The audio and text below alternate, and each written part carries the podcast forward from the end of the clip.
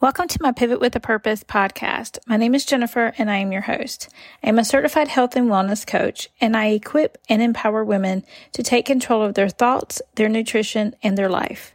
In these mindset moments, you will hear practical advice, my history, and how God can take us from a place of feeling hopeless and broken to a place of feeling beautiful and empowered. We will do this together, one moment at a time. Let's jump right in. Hey, ladies, today I'm going to be talking about our mindset and how that impacts our motivation. As a health coach, I often hear, just tell me what to do and I'll do it. Tell me what to eat. Tell me what workouts to do. And I understand this seems easier and it's tempting.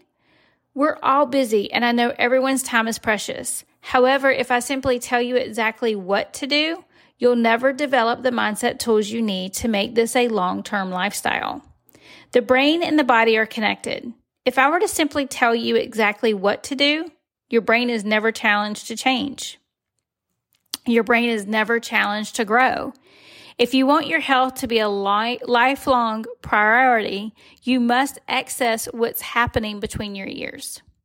The language we use or the way that we communicate with ourselves should be top priority, if not the top priority along the way.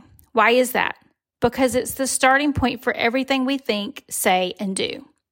Now, if you fundamentally believe you're worthless, and I think we both already know these types of beliefs are going to hinder your journey. I don't believe any of you believe the worst about yourself. Otherwise, you would not be listening today. I'm not talking to the people whose thoughts are obviously detrimental. I'm talking to the rest of you. Those who may not even realize how your thoughts and the way that you speak to yourself could be hindering you. As I will explain in a bit, subtle thoughts keep you from living your best and healthiest life. Changing your thoughts, your language, the way that you speak to yourself, and ultimately your beliefs is a process. This won't happen overnight, and it's important for you to understand that. Overcoming this isn't easy, but it is possible, and the first step is awareness. I want you to become aware of everything you think. I want to assure you that your brain can be your greatest weapon, but it can also be your greatest enemy. And nothing can determine how it will serve you except for you. You must change the way you think and ultimately what you believe. I want to tell you a brief story, just so you can get a small glimpse into how true this concept is. There's a tribe called the Himba tribe. Their language doesn't have a word for the color blue. Seriously. In fact, their language makes no distinction between the color blue and the color green. Now, we all know there is a clear distinction between the color blue and the color green, correct? Well, get this. Because they don't have a word for the color blue, they actually perceive it differently than you and I. The way the Himba language works in terms of colors is by grouping colors together. For example, they group blues and greens together and have a hard time differentiating what seems obvious to us. Friends, this is how powerful the language is. The fact that a missing word like blue can all but eliminate it from their perspective is a huge deal. The greater question is, what else does this tell us about the language we use dictates how it dictates our beliefs. The Himba tribe would tell you there's no such thing as the color blue. This is all due to the language dictating our beliefs. Beliefs dictate our thoughts, actions, and our behaviors. It's as if their language dictates their reality. How might your own beliefs about yourself be dictating your thoughts, your actions, and your beliefs? Let me break this down into a real world example. As a health coach, the one thing I hear most often is nutrition is really hard for me. Normally, I would think, yeah, it's the hardest thing for everyone. But after thinking about this particular language and how it might be controlling our actions, I now have a different response. Now I would say, as long as you believe nutrition is the hardest thing for you, it will always be. Your beliefs are dictating your reality, just as it does for the Himba tribe. If you believe your nutrition is the hardest for you, you're placing yourself in a box that almost feels inescapable. And listen, we're hardwired to find truth in our internal belief system. If we want something to be true enough, we'll find ways to make it true. You won't miraculously escape these thoughts. You must intentionally change your language and become aware of how you speak to yourself. Another example of this is I will commit when I am motivated. Think about this deeper. You're ultimately saying you can't do anything unless you're motivated. And you'll live this out because your thoughts dictate your actions and your reality. It's so important to learn how to control your brain instead of it controlling you.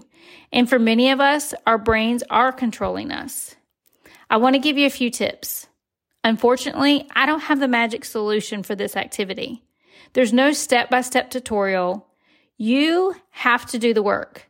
There are a lot of things that come along with instructions, but changing your brain requires intentional action with every thought. My word for this year is intentional. One thing I can recommend is journaling. I know, I know. Who has time for that? But it does work. You don't have to journal for long, just a few short sentences will do. If you become aware and capture your thoughts that might be hindering you, putting them on paper makes them real. You can see them and you can come back whenever time allows and write out some alternative thoughts that would rather move the needle forward. Learning to think is one of the best gifts that I can help you with.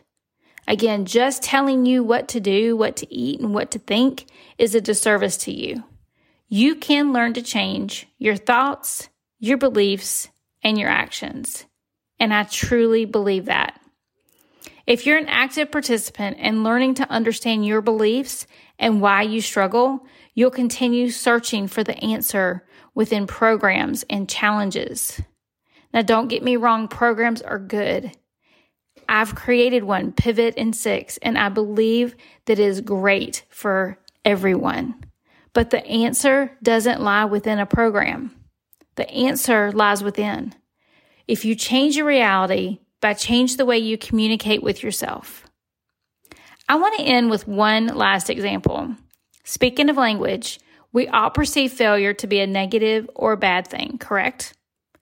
Obviously, some of us have changed our thoughts around failure already. But generally speaking, when we hear the word failure, we think of something negative. So, what if you could think of failure differently? After all, failure is a man made word with a man made definition. But what if we could think of failure as something positive? Maybe think of failure as a life lesson or an opportunity to grow. What would it look like if we could change the way we think of our language, the words, and the way we speak to ourselves. Thank you so much for listening. Be sure to subscribe so that you can hear more. And I would love for you to connect on social. You can find me on Instagram, Facebook, YouTube, and Pinterest. And always remember, you are enough. God bless you.